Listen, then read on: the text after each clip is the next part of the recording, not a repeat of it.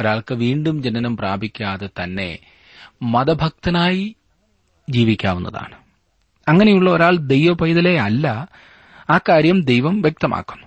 നിക്കോദിമോസ് ഒരു പരീശനും മതഭക്തനും ജനത്തിന്റെ പ്രമാണിയുമായിരുന്നു. എന്നിട്ടും ആ മനുഷ്യൻ വീണ്ടും ജനിക്കേണ്ടതാണെന്ന് നമ്മുടെ കർത്താവ് അവനോട് പറഞ്ഞു. അത് മനസ്സിലാക്കി കൊടുക്കുവാൻ നമ്മുടെ കർത്താവ് നിക്കോദിമോസുമായി സംഭാഷണം നടത്തുന്നതായി യോഹനാന്റെ സുവിശേഷം മൂന്നാം അധ്യായത്തിൽ നാം വായിക്കുന്നുവല്ലോ. ഒരു ദൈവ പൈതലായി തീരുവാൻ നാം വീണ്ടും ജനിക്കേണ്ടതാണ് എന്നതത്ര ഇവിടുത്തെ പാഠം.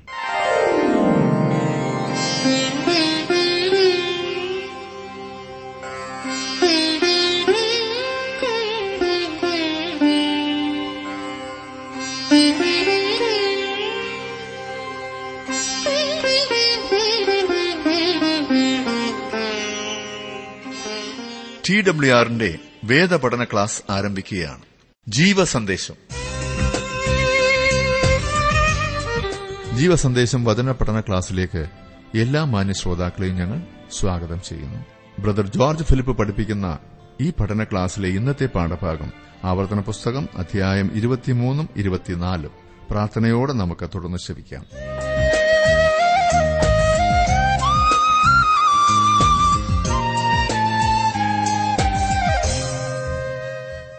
നല്ലതായി ജീവിക്കുവാൻ നാം നമ്മുടെ കുഞ്ഞുങ്ങളോട് പറയുമ്പോൾ അവരും അപ്രകാരമാണല്ലോ ചിന്തിക്കാറുള്ളത്. ഈ ബൈബിളിൽ പറയുന്നത് പോലെ ജീവിക്കണമെന്നുണ്ടെങ്കിൽ ഈ വീടും കൂടുമൊക്കെ കളഞ്ഞ് വല്ല കാട്ടിലോ മലയിലോ പോയി സന്യസിക്കണം. വീട് നോക്കുകയും പിള്ളാരെ വളർത്തുകയും ഈ സമൂഹത്തിൽ എന്തെങ്കിലും തൊഴിൽ ചെയ്ത് ജീവിക്കുകയും ഒക്കെ ചെയ്യണമെങ്കിൽ അല്പസ്വല്പം വെട്ടിപ്പും തട്ടിപ്പും കൃത്തിപ്പും ഒക്കെ വേണം എന്ന് ചിന്തിക്കുന്നവരാണ് ബഹുഭൂരിപക്ഷവും. ഞാൻ ഈ പറഞ്ഞതുപോലെയുള്ള പ്രസ്താവനകൾ സാധാരണയായി നാം കേൾക്കാറുള്ളതാണ്. ഒന്ന് ചോദിക്കട്ടെ സുഹൃത്തെ ഇതിനകത്ത് എന്തെങ്കിലും യാഥാർത്ഥ്യമുണ്ടോ? ആട്ടെ ഇതെല്ലാം കളഞ്ഞിട്ട് സന്യസിക്കുവാൻ തന്നെ പോയെന്ന് വെച്ചാൽ നേട്ടമുണ്ടോ? പലപ്പോഴും അത് വെറും ഒളിച്ചോട്ടം മാത്രമായിരിക്കുമില്ലേ? നമുക്ക് ഇന്നത്തെ പഠനത്തിൽ ഈ വിഷയത്തെക്കുറിച്ചുകൂടി ചിന്തിക്കണം. ആവർത്തന പുസ്തകം ഇരുപത്തിരണ്ടാം അധ്യായം വരെ നാം പഠിച്ചു കഴിഞ്ഞിരുന്നല്ലോ. ഇരുപത്തിമൂന്നാം അധ്യായത്തിലേക്ക് നാം വരുമ്പോൾ ലോകം ജഡം പിശാജ് എന്നീ വിഷയങ്ങളാണ് ഇതിൽ പ്രതിപാദിച്ചിരിക്കുന്നത്. ദൈനംദിന ജീവിതത്തെയും പരസ്പര ബന്ധങ്ങളെയും സംബന്ധിച്ച ഭാഗം ആവർത്തന പുസ്തകം ഇരുപത്തിമൂന്നാം അധ്യായത്തിൽ തുടങ്ങുകയാണ് ചെയ്യുന്നത്. ദിനംതോറും എന്നല്ല നിമിഷം തോറും ഒരു വിശ്വാസി അഭിമുഖീകരിക്കേണ്ടതായ മൂന്ന് ശത്രുക്കൾ ലോകം ജഡം പിശാജ് എന്നിവയാണ്. ഇരുപത്തിമൂന്നാം അധ്യായത്തിന്റെ ആദ്യവാക്യത്തിൽ നാം വായിക്കുന്നത് ഷണ്ണനോ ചിന്നലിംഗനോ യഹോവയുടെ സഭയിൽ പ്രവേശിക്കരുത്. ഇത് തികച്ചും അസാധാരണമായ ഒരു നിയമമാണ്. ദൈവം എന്താണ് ഇതിൽ കൂടി നമ്മെ പഠിപ്പിക്കുവാൻ ആഗ്രഹിക്കുന്നത്? ഇവിടെ സന്യാസ ജീവിതത്തെയാണ് സൂചിപ്പിക്കുന്നത് എന്നത്രേ ചിന്തിക്കേണ്ടത്. ദൈവം അതിനെ എതിർക്കുകയാണ് ചെയ്യുന്നത്. യൂറോപ്പിലും ഏഷ്യയിലും ഈ ലോകപരമായ കാര്യത്തിൽ നിന്നും ഒഴിഞ്ഞുമാറി സന്യാസ ജീവിതം നയിക്കുന്നതിനുള്ള വ്യഗ്രത ഒരു കാലത്തുണ്ടായിരുന്നു. അവർ ലോകത്തിൽ നിന്നും മാറി ആശ്രമങ്ങളിൽ ജീവിക്കുവാൻ തുടങ്ങി എന്നാണ് ചിന്തിച്ചത്. എന്നാൽ ഇത് ദൈവം ആഗ്രഹിക്കുന്ന കാര്യമല്ല എന്ന് ഞാൻ ഓർപ്പിക്കട്ടെ. തങ്ങളുടെ സാഹചര്യങ്ങളിൽ നിന്നെല്ലാം ഒളിച്ചോടി വേർപെട്ട ജീവിതം നയിക്കുന്നവർ. ഈ അങ്ങനെ സ്വയം വിശേഷിപ്പിക്കുന്നവർ നമ്മുടെ സമൂഹങ്ങളിൽ ഇന്ന് വളരെയുണ്ട്. നാക്ക് വളച്ചാൽ അവർക്ക് പറയുവാനുള്ളത് വേർപാടും വേർപാടും മാത്രമാണ്. എന്നാൽ വേർപാടിന്റെ പ്രാഥമിക പാഠങ്ങൾ പോലും അവർക്കറിയില്ല എന്നത് അത്ര വിചിത്രം. ഈ വേർപെട്ടവരെന്ന് സ്വയം വിശേഷിപ്പിക്കുന്നവരിൽ ഭൂരിപക്ഷത്തിലും സന്തോഷത്തിന്റെ കണിക പോലും കാണാറില്ല എന്നതാണ് ഭയങ്കരം. അവരുടെ ചിന്ത ഞങ്ങൾക്കിതൊന്നും ആസ്വദിക്കുവാൻ പറഞ്ഞിട്ടില്ലല്ലോ എന്തൊരു കഷ്ടം പിടിച്ച ജീവിതമാണ് ഞങ്ങളുടേത് എന്നത്രേ. ഇവരിൽ പലരും അപകടകാരികളാകുന്നു എന്ന് ഞാൻ മനസ്സിലാക്കിയിട്ടുണ്ട്. അവർ വളരെ ഭക്തരായി കാണപ്പെടും എന്തെങ്കിലും ലോകപ്രകാരമുള്ള കാര്യം അവരുടെ മുൻപിൽ വെച്ച് പറഞ്ഞാൽ ആകെ ഞെട്ടിത്തെറിച്ചതുപോലെ കാണപ്പെടും. അയ്യോ എന്തൊരശുദ്ധി എന്നാണ് ഈ പറയുന്നവർ തന്നെ ചിന്തിക്കുന്നതും പറയുന്നതും. എന്നാൽ ഏറ്റവും താണതരത്തിൽ ഏഷണി പറയുന്നവരും തങ്ങളുടെ ഇടപാടുകളിൽ സത്യസന്ധരല്ലാത്തവരുമായി ഇവരെ പലപ്പോഴും കാണപ്പെടാം. സന്യാസത്തിനെതിരായി ദൈവം മുന്നറിയിപ്പ് നൽകുന്നു. അതുപോലെയുള്ള കാര്യങ്ങൾ അവൻ ഒരിക്കലും അംഗീകരിക്കുന്നില്ല. ഇനിയും രണ്ടാം വാക്യത്തിൽ നാം കാണുന്നത് കൌലിടയൻ യഹോവയുടെ സഭയിൽ പ്രവേശിക്കരുത്. അവന്റെ പത്താം തലമുറ പോലും യഹോവയുടെ സഭയിൽ പ്രവേശിക്കരുത്. ഇവിടെ ശക്തമായ വാക്കുകളാണ് ദൈവം ഉപയോഗിച്ചിരിക്കുന്നത്. വേശിയുടെ മക്കൾക്ക് യഹോവയുടെ സഭയിൽ പ്രവേശിക്കുവാനുള്ള അനുവാദമില്ലായിരുന്നു. ഇതിൽ നിന്ന് നമുക്ക് എന്താണ് പഠിക്കുവാനുള്ളത്? ഒരു ദൈവ പൈതലായി തീരുവാൻ നാം വീണ്ടും ജനിക്കേണ്ടതാണ് എന്നതത്ര ഇവിടുത്തെ പാഠം. ഒരാൾക്ക് വീണ്ടും ജനനം പ്രാപിക്കാതെ തന്നെ മതഭക്തനായി ജീവിക്കാവുന്നതാണ്. അങ്ങനെയുള്ള ഒരാൾ ദൈവ പൈതലേ അല്ല. ആ കാര്യം ദൈവം വ്യക്തമാക്കുന്നു. നിക്കോദിമോസ് ഒരു പരീശനും മതഭക്തനും ജനത്തിന്റെ പ്രമാണിയുമായിരുന്നു. എന്നിട്ടും ആ മനുഷ്യൻ വീണ്ടും ജനിക്കേണ്ടതാണെന്ന് നമ്മുടെ കർത്താവ് അവനോട് പറഞ്ഞു.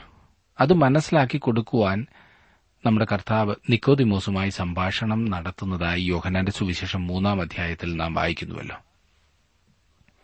യഥാർത്ഥ മകനല്ലാത്തവൻ യഹോവയുടെ സഭയിൽ പ്രവേശിക്കയില്ല എന്ന് അതായത് സ്വർഗരാജ്യത്തിന് അവകാശിയാകെയില്ല എന്ന് ദൈവം പറയുന്നു. ദൈവത്തിന് അപ്രകാരമുള്ള മക്കളില്ല. വീണ്ടും ജനനത്താൽ യഥാർത്ഥ മക്കളായി തീർന്ന മക്കളെ ദൈവത്തിനുള്ളൂ. താങ്കൾ താങ്കളോട് തന്നെ ചോദിക്കേണ്ടതായ ഒരു നല്ല ചോദ്യമുണ്ട്. അതെ താങ്കൾ വീണ്ടും ജനിച്ചവനാണോ എന്നുള്ളതാണ് ആ ചോദ്യം. ക്രിസ്തുവിനെ താങ്കളെ രക്ഷകനായി താങ്കൾ സ്വീകരിച്ചിട്ടുണ്ട്. അവനെ കൈക്കൊണ്ട് അവന്റെ നാമത്തിൽ വിശ്വസിക്കുന്ന ഏവർക്കും ദൈവമക്കളാകുവാൻ അവൻ അധികാരം കൊടുത്തു. അവർ രക്തത്തിൽ നിന്നല്ല ജഡത്തിന്റെ ഇഷ്ടത്താലല്ല. പുരുഷന്റെ ഇഷ്ടത്താലുമല്ല. ദൈവത്തിൽ നിന്നത്ര ജനിച്ചത്. യോഹനാന്റെ സുവിശേഷം ഒന്നാം അധ്യായത്തിന്റെ പന്ത്രണ്ട് പതിമൂന്ന് വാക്യങ്ങളാണ് ഞാൻ വായിച്ചത്. ഒരു യഥാർത്ഥ മകൻ എന്ന യോഗ്യത താങ്കൾക്കുണ്ടോ സുഹൃത്തെ? താങ്കൾ എത്ര കർമാനുഷ്ഠാനങ്ങളിൽ കൂടി കടന്നുപോയിട്ടുണ്ട് എന്നതോ എത്ര പള്ളിയിൽ താങ്കൾ അംഗമായിരുന്നിട്ടുണ്ട് എന്നോ താങ്കൾ എത്ര മതഭക്തനാകുന്നു എന്നോ ഉള്ളതല്ല പ്രധാനപ്പെട്ട കാര്യം. താങ്കൾ രാജാവിന്റെ പൈതലല്ലെങ്കിൽ താങ്കൾ കൗലുടയനത്രേ. ഇത് ദൈവവചനം വളരെ വ്യക്തമാക്കുന്നു. മൂന്നും നാലും വാക്യങ്ങളിൽ നാം കാണുന്നത് ഒരു അമ്മോന്യനോ മോവാബ്യനോ യഹോവയുടെ സഭയിൽ പ്രവേശിക്കരുത്. അവരുടെ പത്താം തലമുറ പോലും ഒരു നാളും യഹോവയുടെ സഭയിൽ പ്രവേശിക്കരുത്. നിങ്ങൾ മിശ്രയിമിൽ നിന്ന് വരുമ്പോൾ അവർ അപ്പവും വെള്ളവും കൊണ്ട് വഴിയിൽ നിങ്ങളെ വന്നെതിരേൽക്കായതുകൊണ്ടും നിന്നെ ശപിപ്പാൻ അവർ മെസപ്പൊത്തൂമിയിലെ പെഥോരിൽ നിന്ന് ബയോരിന്റെ മകനായ ബിലയാമിനെ നിനക്ക് വിരോധമായി കൂലിക്ക് വിളിപ്പിച്ചതുകൊണ്ടും തന്നെ. അമ്മോന്യരും മൊവാബ്യരും ഏറ്റവും അധപ്പതിച്ച നിലയിൽ ജീവിച്ചിരുന്ന ജാതികളായിരുന്നു എന്ന് ഭൂഗർഭ ഗവേഷകന്മാർ കണ്ടുപിടിച്ചിട്ടുണ്ട്. ബാലിന്റെ ചെറിയ പ്രതിമകളിൽ അനേകം അവർ കണ്ടെടുത്തിട്ടുണ്ട്. യഹോവയുടെ സഭയിൽ പ്രവേശിക്കുവാൻ അതെ തെറ്റായ ആരാധനക്കാർക്ക് ഒരിക്കലും അവകാശമില്ലായിരുന്നു. എങ്ങനെ ഒരാൾക്ക് തെറ്റായ മതത്തെ തിരിച്ചറിയുവാൻ കഴിയും? അവരുടെ ഫലം കൊണ്ട് നിങ്ങൾ അവരെ തിരിച്ചറിയും എന്ന് ദൈവത്തിന്റെ വചനം പറയുന്നു. അതെ മിസ്രൈമിൽ നിന്ന് ഇവർ വരുമ്പോൾ അപ്പവും വെള്ളവും കൊണ്ട് അവർ നിങ്ങളെ എതിരേറ്റു വന്നില്ല. ഇതാണ് അതിന്റെ തെളിവ്. അതുപോലെ തന്നെ ഇസ്രായേൽ മക്കളെ ശപിക്കുവാൻ അവർ ബിലയാമിനെ കൂലിക്ക് വിളിക്കുകയും ചെയ്തു. അഞ്ചും ആറും വാക്യങ്ങളിലേക്ക് വരുമ്പോൾ നാം കാണുന്നത് ഇരുപത്തിമൂന്നാം അധ്യായത്തിൽ തന്നെയാണ് നാം അഞ്ചും ആറും വാക്യങ്ങൾ. എന്നാൽ ബിലയാമിന് ചെവി കൊടുപ്പാൻ നിന്റെ ദൈവമായ യഹോവയ്ക്ക് മനസ്സിലായിരുന്നു. നിന്റെ ദൈവമായ യഹോവ നിന്നെ സ്നേഹിച്ചതുകൊണ്ട് നിന്റെ ദൈവമായ യഹോവ ശാപം നിനക്ക് അനുഗ്രഹമാക്കി തീർത്തു. ആകയാൽ നിന്റെ ആയുഷ്കാലത്തൊരിക്കലും അവരുടെ സമാധാനത്തിനും ഗുണത്തിനും വേണ്ടി ചിന്തിക്കരുത്. ദൈവം വളരെ കർക്കശമായി സംസാരിക്കുന്നു എന്ന് തോന്നിയേക്കാം ഇല്ലേ? അങ്ങനെ വേണമല്ലോ. ഇത് വളരെ കഠിനമായ വാക്കുകളാണ്. എന്നാൽ തെറ്റായ മതങ്ങളുമായുള്ള കൂട്ടുകെട്ടിനെതിരായുള്ള മുന്നറിയിപ്പാണ് ഇവിടെ കാണുന്നത്. അവയുടെ ഉൽപ്പത്തി പൈശാചികമാണ്. പിശാചിന് യഹോവയുടെ സഭയിൽ പ്രവേശിക്കുവാൻ അവകാശമില്ലായിരുന്നു. മറ്റെന്തിനേക്കാളുമേറെ ലോകത്തെ നശിപ്പിച്ചത് ഈ പാഷാണ മതങ്ങളാണ്. ശരിയായതെന്ന് നമുക്ക് തോന്നത്തക്ക വിധത്തിൽ മുഖംമൂടി ധരിച്ച പാഷാണ മതങ്ങൾ. തെറ്റിയ പഠിപ്പീരുകളുമായി ഇറങ്ങിത്തിരിച്ചിട്ടുള്ളവർ ഇവർ സാത്താന്റെ കിങ്കരന്മാരാണ്. മനോഹരമായ ഒരു ആലയം തലയുയർത്തി നിൽക്കുന്ന ഗോപുരമുള്ളത്. ശ്രുതിമധുരമായി പാടുന്ന ഗായക സംഘമുള്ളത് സാത്താന്റെ ഗുഹയായിരിക്കുവാൻ സാധ്യതയുള്ളത് അത്രേ എല്ലാം അങ്ങനെയാണെന്നല്ല ഞാൻ പറഞ്ഞത്. അത് സാത്താന്റെ ഗുഹയായിരിക്കുവാൻ സാധ്യതയുണ്ട്. അതെ തെറ്റായ മതങ്ങളെ നാം സൂക്ഷിക്കേണ്ടതാണ്. യഹോവയുടെ സഭയിൽ തെറ്റായ മതത്തിന് യാതൊരു സ്ഥാനവുമില്ല. ദുരുപദേശത്തിന് യാതൊരു സ്ഥാനവുമില്ല. ദൈവവചനത്തിൽ നിന്നും വ്യതിചലിച്ചു പോകുന്നവരെ സഭയിൽ നിന്നും വെളിയിലാക്കേണ്ടതാണ്. ഇന്ന് ഏതു വിധത്തിലുള്ളവർക്കും ചേക്കേറുവാൻ പറ്റിയ ഇടമാണ് ക്രിസ്തീയ സഭ എന്ന സ്ഥിതിവിശേഷമാണ് നാം കാണുന്നത്. ആരെയും ഉൾക്കൊള്ളുന്ന പ്രവണത. ആത്മീകമായി മുന്നേറിപ്പോകുന്നവരെ തള്ളിയാലും ലോകക്കാരെ അല്ലെങ്കിൽ പാപത്തിനടിമപ്പെട്ട് ജീവിക്കുന്നവരെ ചേർത്ത് കൊണ്ടുപോകുന്ന സാത്താന്റെ ആലയങ്ങൾ. ഭയാനകം തന്നെ അല്ലേ ഏഴാം വാക്യം. ഏതോമിനെ വെറുക്കരുത്. അവൻ നിന്റെ സഹോദരനല്ലോ. മിശ്രൈമിനെ വെറുക്കരുത്. നീ അവന്റെ ദേശത്ത് പരദേശിയായിരുന്നുവല്ലോ. ഏതോം യേശാവാണെന്ന് ഉൽപ്പത്തി പുസ്തകത്തിൽ നാം പഠിച്ചുവല്ലോ. യേശാവും യാക്കോബും ഇരട്ട സഹോദരന്മാരായിരുന്നു. അമോന്യരെയും മൊവാബ്യരെയും വെറുക്കണമായിരുന്നു. എന്നാൽ ഏതോമ്യർ അവരുടെ സഹോദരന്മാരായിരുന്നതിനാൽ അവരെ വെറുത്തുകൂടായിരുന്നു. ഒരു വിശ്വാസിക്ക് നമ്മുടെ പഴയ സ്വഭാവത്തെ അതായത് ജഡത്തെയാണ് യേശാവായി ചൂണ്ടിക്കാണിക്കുന്നത് നാം ജഡത്തെ വെറുത്തുകൂടാ എന്നാൽ അതിന് വശംവതരായി തീരരുത്. പഴയ സ്വഭാവം നമ്മെ നിയന്ത്രിക്കാൻ ഇടയാകരുത്. ജഡം ദൈവത്തോട് ശത്രുതയിലാണ്. എന്നാലും അത് നമ്മുടെ ഒരു ഭാഗമാണ്. അതിനോട് എതിർത്താൽ യാതൊരു ഫലവുമില്ല എന്ന് ചുരുക്കം.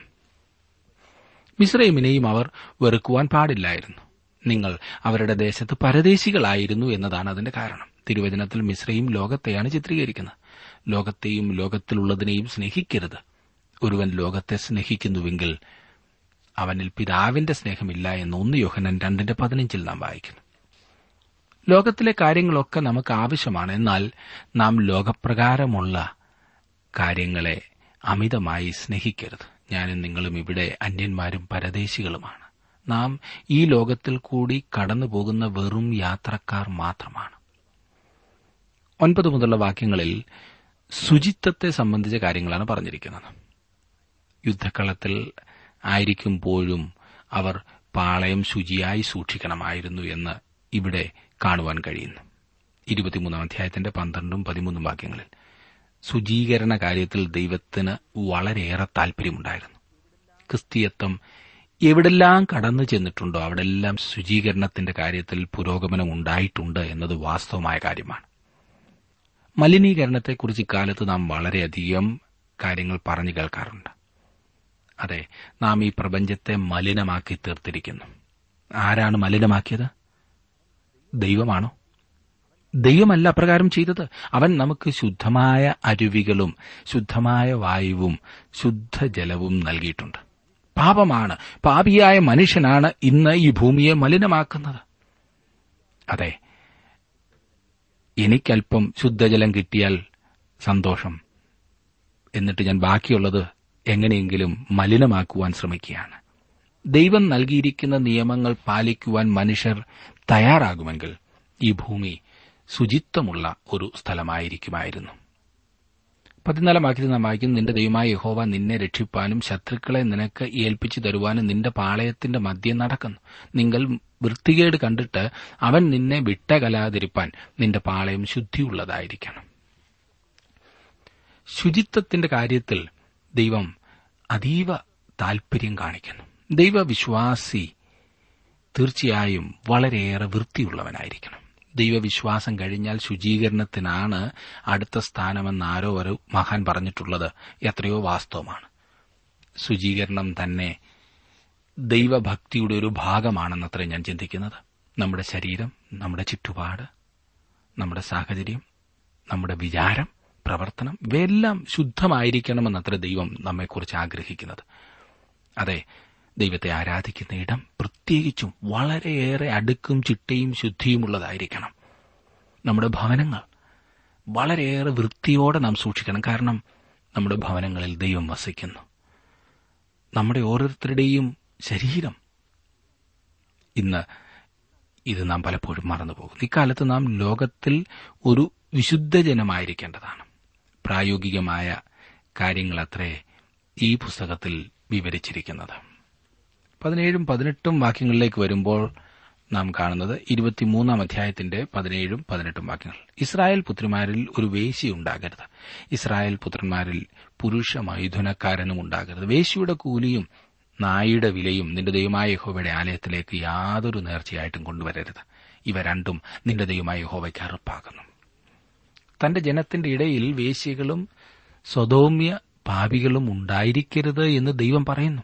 തെറ്റായുള്ളതും അധാർമികവും നിയമപരമല്ലാത്തതുമായി യാതൊരു വരുമാനവും ഒരിക്കലും താൻ സ്വീകരിക്കയില്ല എന്ന് ദൈവം പറയുന്നു. അത് ദൈവത്തിന് ആവശ്യമില്ല. ഇന്ന് അനേകരും എങ്ങനെയെങ്കിലും വെട്ടിച്ചും തട്ടിച്ചും ഉണ്ടാക്കിയതൊക്കെ ദൈവത്തെ പ്രസാദിപ്പിക്കുവാനായി ദൈവത്തിന് കൊടുക്കുവാൻ താൽപര്യപ്പെടുന്നില്ലേ? ഒരിക്കലും ദൈവം അത് അംഗീകരിക്കില്ല. ഇനിയും പത്തൊൻപത് ഇരുപതും വാക്യങ്ങളിൽ കാണുന്ന പണത്തിനോ ആഹാരത്തിനോ വായ്പ കൊടുക്കുന്ന യാതൊരു വസ്തുവിനോ സഹോദരനോട് പലിശ വാങ്ങരുത്. അന്യനോട് പലിശ വാങ്ങാം. എന്നാൽ നീ കൈവശമാക്കുവാൻ ചെല്ലുന്ന ദേശത്ത് നീ തൊടുന്നതിലൊക്കെയും നിന്റെ ദൈവമായ യഹോവ നിന്നെ അനുഗ്രഹിക്കേണ്ടതിന് സഹോദരനോട് പലിശ വാങ്ങരുത്. അവർ അവരുടെ സഹോദരന്മാരെ കരുതേണ്ടതാണെന്നത്രേ ഇവിടെയും ദൈവം ആവർത്തിച്ച് പറയുന്നത്. അവർ സഹോദരന് പണം വായ്പ കൊടുത്താൽ അതിന് പലിശ ഈടാക്കിക്കൂടായിരുന്നു. ഇനി നാം ഇരുപത്തി ഒന്ന് മുതലുള്ള വാക്യങ്ങളിൽ കാണുന്നത് നിന്റെ ദൈവമായ യഹോവയ്ക്ക് നേർച്ച നേർന്നാൽ അത് നിവർത്തിപ്പാൻ താമസം വരുത്തരുത്. അങ്ങനെ ചെയ്താൽ നിന്റെ ദൈവമായ യഹോവ നിന്നോട് ചോദിക്കും അത് നിങ്ങൾ പാപമായിരിക്കും. നേരാതിരിക്കുന്നത് പാപമാകിയില്ല. നിന്റെ നാവിന്മേൽ നിന്ന് വീണത് നിവർത്തിക്കുകയും വായകൊണ്ട് പറഞ്ഞ സ്വമേധാദാനം നിന്റെ ദൈവമായ യഹോവയ്ക്ക് നേർന്നതുപോലെ നിവർത്തിക്കുകയും വേണം.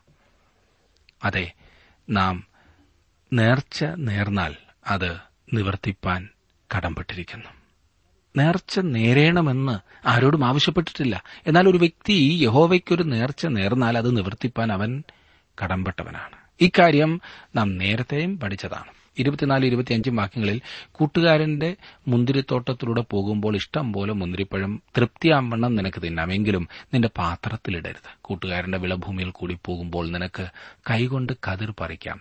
എങ്കിലും കൂട്ടുകാരന്റെ വിളവിൽ അരിവാൾ വെക്കരുത്. നമ്മുടെ കർത്താവിന്റെ ശിഷ്യന്മാർ ഇപ്രകാരം ഒരു കാര്യം ചെയ്യുന്നതായി നാം സുവിശേഷത്തിൽ വായിക്കുന്നു. അവർ ഒരു വിളഭൂമിയിൽ കൂടി കടന്നുപോകുമ്പോൾ അവർക്ക് വിശക്കുകയും കതിർ പറിച്ച് തിന്നുകയും ചെയ്തു.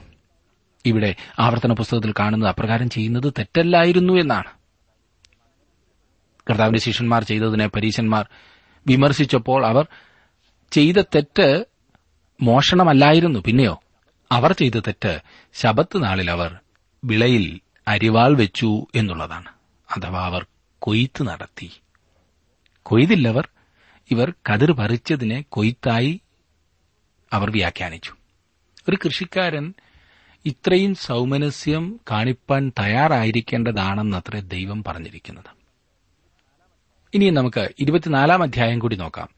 ഇരുപത്തിനാലാം അധ്യായത്തിന്റെ ആരംഭ ഭാഗത്ത് വിവാഹമോചനത്തെ സംബന്ധിച്ച് മോശയുടെ ന്യായപ്രമാണ വ്യവസ്ഥകളാണ് പറഞ്ഞിരിക്കുന്നത്. ബാക്കിയുള്ള ഭാഗത്ത് മനുഷ്യർ തമ്മിൽ തമ്മിലുള്ള ബന്ധത്തിൽ കരുണ കാണിക്കേണ്ട സന്ദർഭങ്ങളെക്കുറിച്ചാണ് പ്രതിപാദിക്കുന്നത്. സ്നേഹിതരെ ദൈവം കരുണയുള്ളവനാണ്. തന്റെ ജനം തമ്മിൽ തമ്മിൽ കരുണ കാണിക്കേണ്ടതാണെന്ന് ദൈവം താൽപര്യപ്പെടുന്നു.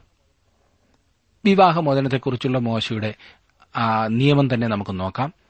ആദ്യത്തെ നാല് വാക്യങ്ങൾ ഇരുപത്തിനാലാം അധ്യായത്തിന്റെ ഒന്നു മുതൽ നാല് വരെയുള്ള വാക്യങ്ങൾ. ഒരു പുരുഷൻ ഒരു സ്ത്രീയെ തിരഞ്ഞെടുത്ത് വിവാഹം ചെയ്ത ശേഷം അവളിൽ ദൂഷ്യമായ വല്ലതും കണ്ടിട്ട് അവന് അവളോട് അനിഷ്ടം തോന്നിയാൽ ഒരു ഉപേക്ഷണ പത്രം എഴുതി കയ്യിൽ കൊടുത്ത് അവളെ വീട്ടിൽ നിന്ന് അയക്കണം. അവന്റെ വീട്ടിൽ നിന്ന് പുറപ്പെട്ട ശേഷം അവൾ പോയി മറ്റൊരു പുരുഷന് ഭാര്യയായിരിക്കാം.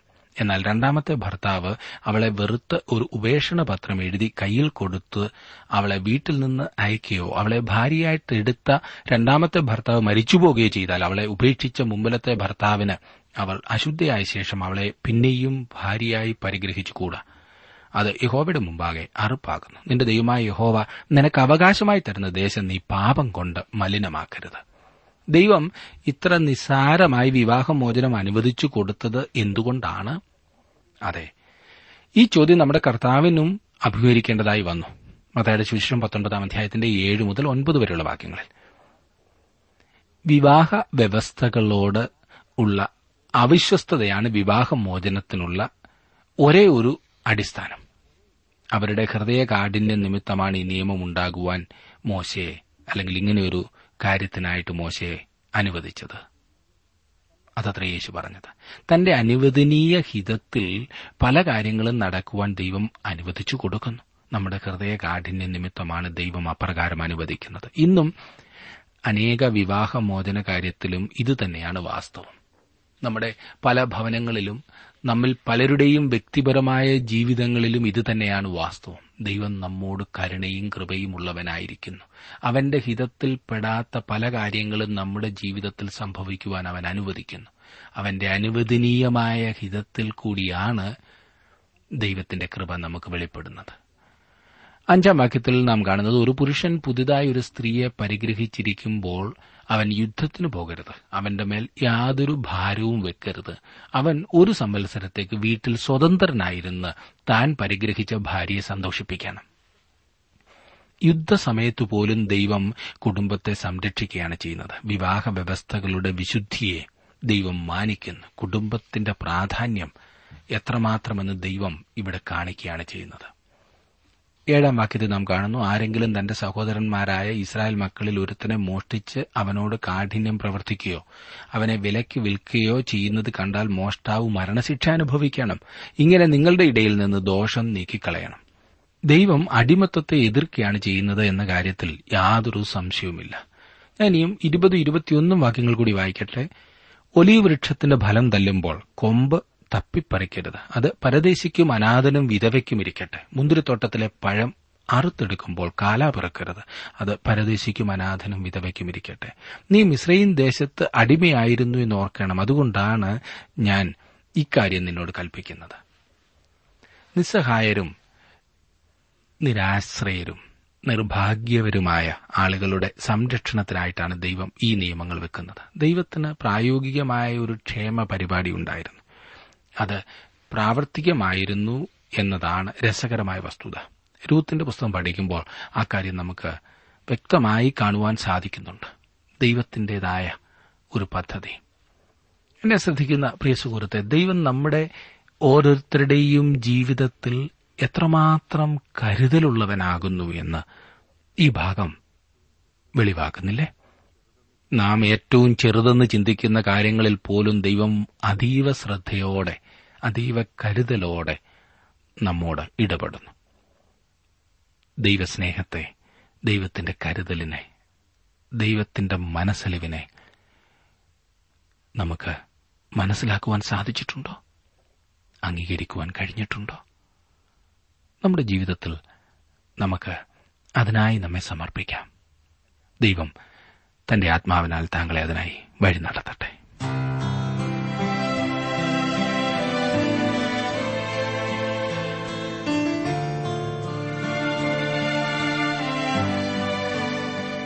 ഇന്നത്തെ ജീവസന്ദേശ പഠന ക്ലാസ്സിലൂടെ ഞങ്ങളെ ശ്രദ്ധിച്ച എല്ലാ പ്രിയ ശ്രോതാക്കളോടുമുള്ള നന്ദിയെ അറിയിക്കട്ടെ. ദൈവവചനം കൃത്യമായി ക്രമമായി പഠിക്കുവാൻ ലഭിച്ചിരിക്കുന്ന ഈ അസുലഭ അവസരം പ്രയോജനപ്പെടുത്തുകയും സ്നേഹിതരെ അതിനായി ഉത്സാഹിപ്പിക്കുകയും ചെയ്യുക. അഭിപ്രായങ്ങളും നിർദ്ദേശങ്ങളും പ്രാർത്ഥനാ വിഷയങ്ങളും ഞങ്ങളെ അറിയിക്കുക. ഈ പുസ്തകത്തിന്റെ വിഷയവിഭജനം audio C D S D card എന്നിവ ആവശ്യമെങ്കിൽ ഞങ്ങളുമായി ബന്ധപ്പെടുക. ഞങ്ങളുടെ വിലാസം ജീവസന്ദേശം പോസ്റ്റ് ബോക്സ് നമ്പർ മൂന്ന് തിരുവല്ല അഞ്ച് Keralam. Phone zero four six nine two seven zero zero two eight four. Mobile nine four four seven seven six seven three seven eight.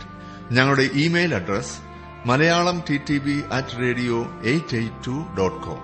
വെബ്സൈറ്റിലും ഞങ്ങളുടെ പ്രോഗ്രാം ലഭിക്കുന്നതാണ്. ഞങ്ങളുടെ website W W W dot radio eight eight two dot com.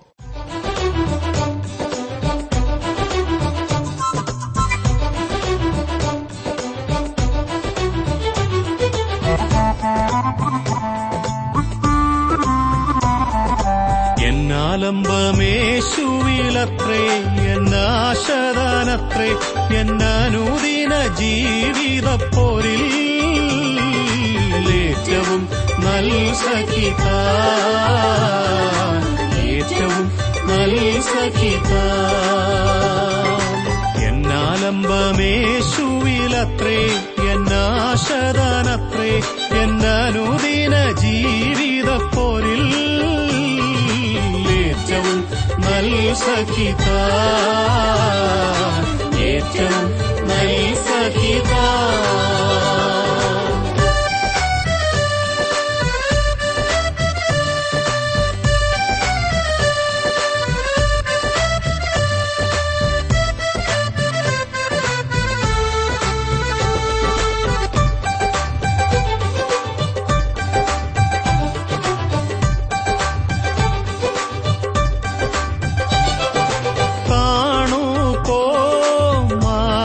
കൈകൾ മറഞ്ഞിടും എല്ലാ മുഖങ്ങളും കാണൂ പോ. മനുഷ്യ കൈകൾ മറഞ്ഞിടും എല്ലാ മുഖങ്ങളും കാണും ഞാനേശുവിൻ നിന്നും പൂമുഖം. കാണും ഞാനേശുവിൻ നിന്നും പൂമുഖം. അന്നേരം പ്രകാശിതമാകും എൻ ക്ലേശങ്ങൾ മാറും. എന്നാലുടിന ജീവിതപ്പോരിൽ ഏറ്റവും നൽ സഖിതാൻ. ഏറ്റവും നൽ സഖിതാൻ.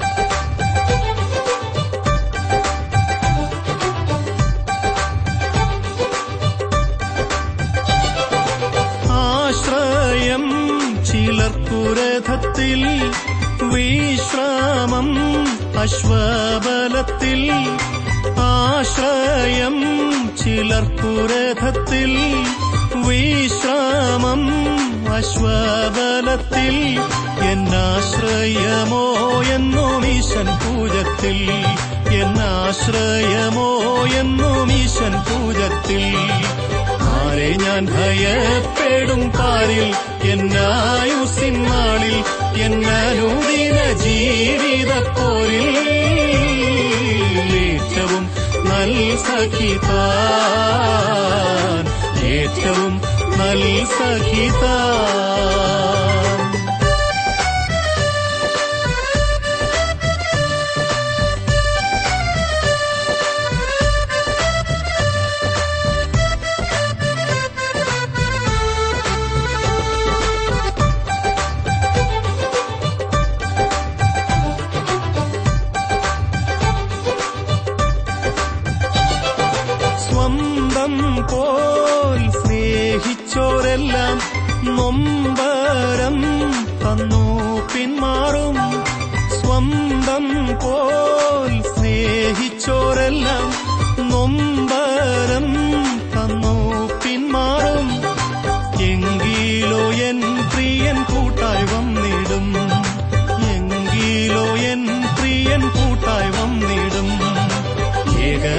താൻ കൈവിടുകില്ല ഒരു നാളും വീടില്ല.